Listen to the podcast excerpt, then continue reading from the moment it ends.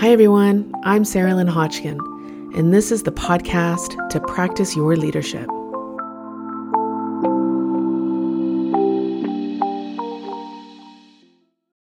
Things are feeling heavy right now. For me, they are, anyways. I don't know about you, but there's a lot of noise out there outside of my heart and soul that I'm finding heavy, negative, draining it's not filling me up.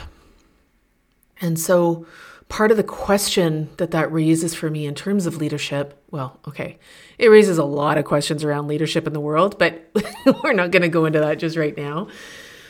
Part of what it raises for me is a question around how we cultivate the conditions for our own resilience. How do we do that right now? How do we do that when times are heavy? How do we cut through the noise and rise?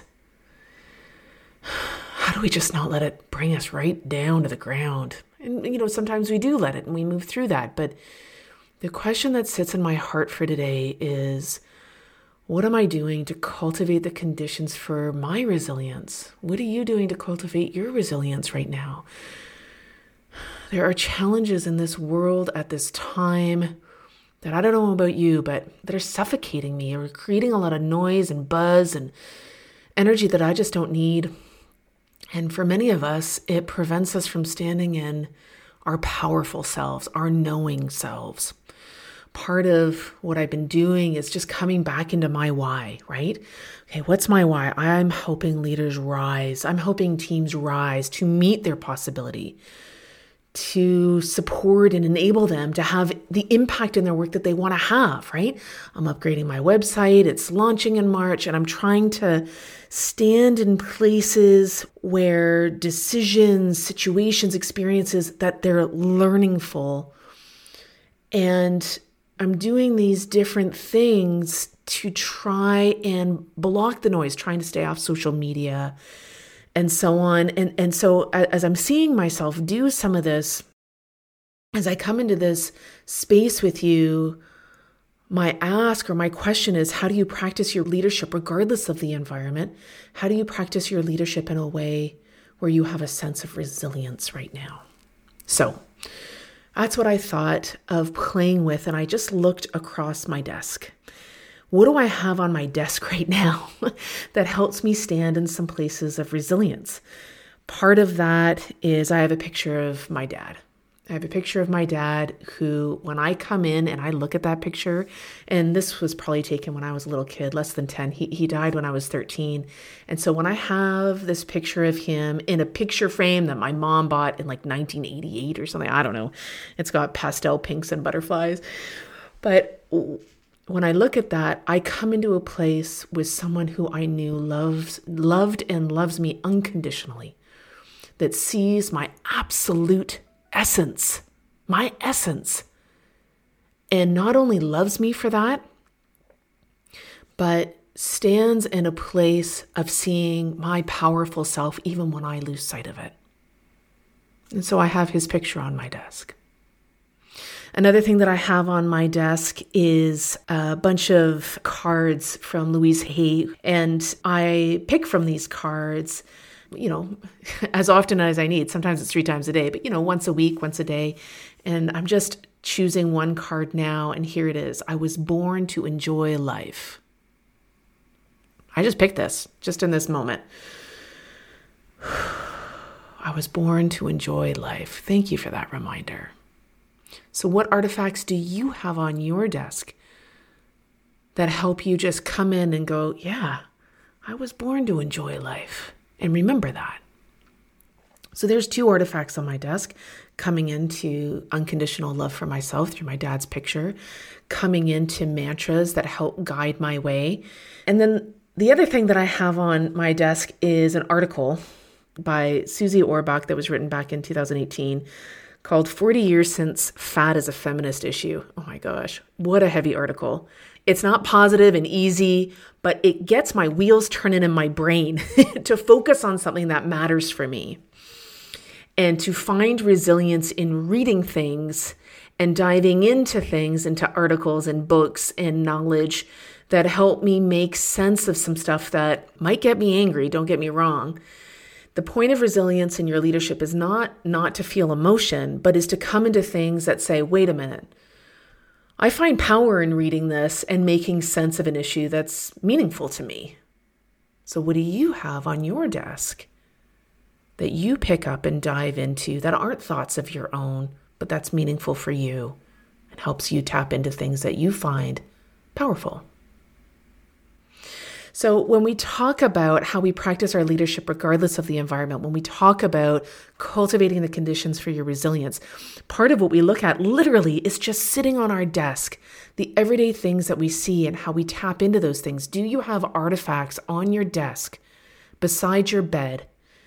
Beside your toothbrush, wherever it is, that you can tap into easily that help you come back into yourself. Number one. The other thing that comes up for me is the very foundation of my purpose. I mentioned this at the top. What is my why? The, the place that I put my energy into that I call my work ties me to remembering my why, the essence of why I wake up in the morning and I, I take my energy not to my boys, right? Who deserve, you know, a lot of pieces of me, but I actually direct some of my energy into my work because it deserves the things that I do, the place where I put my soul, the foundation of my purpose and where it represents in my work is part of my energy. and essence, it's part of my why. It deserves my energy. And so I need to remember that why sometimes and come into that. What do I do? What is my why? It is to look at the world and say, wow, there's a lot going on that's heavy. And for me, my bet is that if I can give any little part of me to help people and teams rise in their possibility, I've made a difference. That is part of my why. That helps inform me of where I show up. I connect that with my values I connect that with my word or two of intentions for 2022, ferocity and flow, by the way. That when I put all of that together, that gives me a solid compass point to remember why I exist, why I put my energy in where I do on a daily basis. It helps me cut the noise of all the stuff that's going back and going on out there and helps me come into my space, my soul. I'm putting my hands like right into my chest, my heart, my gut. It helps me come back into myself, my purpose, what I value. And then it helps me ask myself, yeah, what do I need to thrive? What do I need right now? What do I need? And then go get it. That is what helps me practice my own resilient leadership when I'm trying to navigate the complexity of all that's going on, the heavy energy, my best practice is to source from within myself. And if I've got artifacts that help me do that, if I've got my why all clear to help me do that, if I get really clear on my values and I bring those up to my face and remember those, and I tap into my 2022 words, that helps me remember, yeah, I'm in my ferocious ferocity flowing self. And maybe I need to be meditating right now. Maybe I need to be going for a walk right now. Maybe I need to turn off the social media. Maybe I need to cancel some meetings, whatever it is. Maybe I need to lean into some discomfort and sit with it. Maybe I need to come into some places of healing.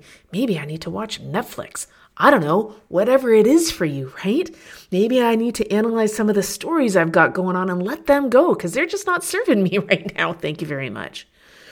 Whatever it is for you whatever it is for you, how are you cultivating the conditions for your resilience right now and coming in to a place of practice, regardless of the environment, right? Coming into a place of practice that allows you to remember your why, hook into your values, and be your own solid compass to move forward in the world.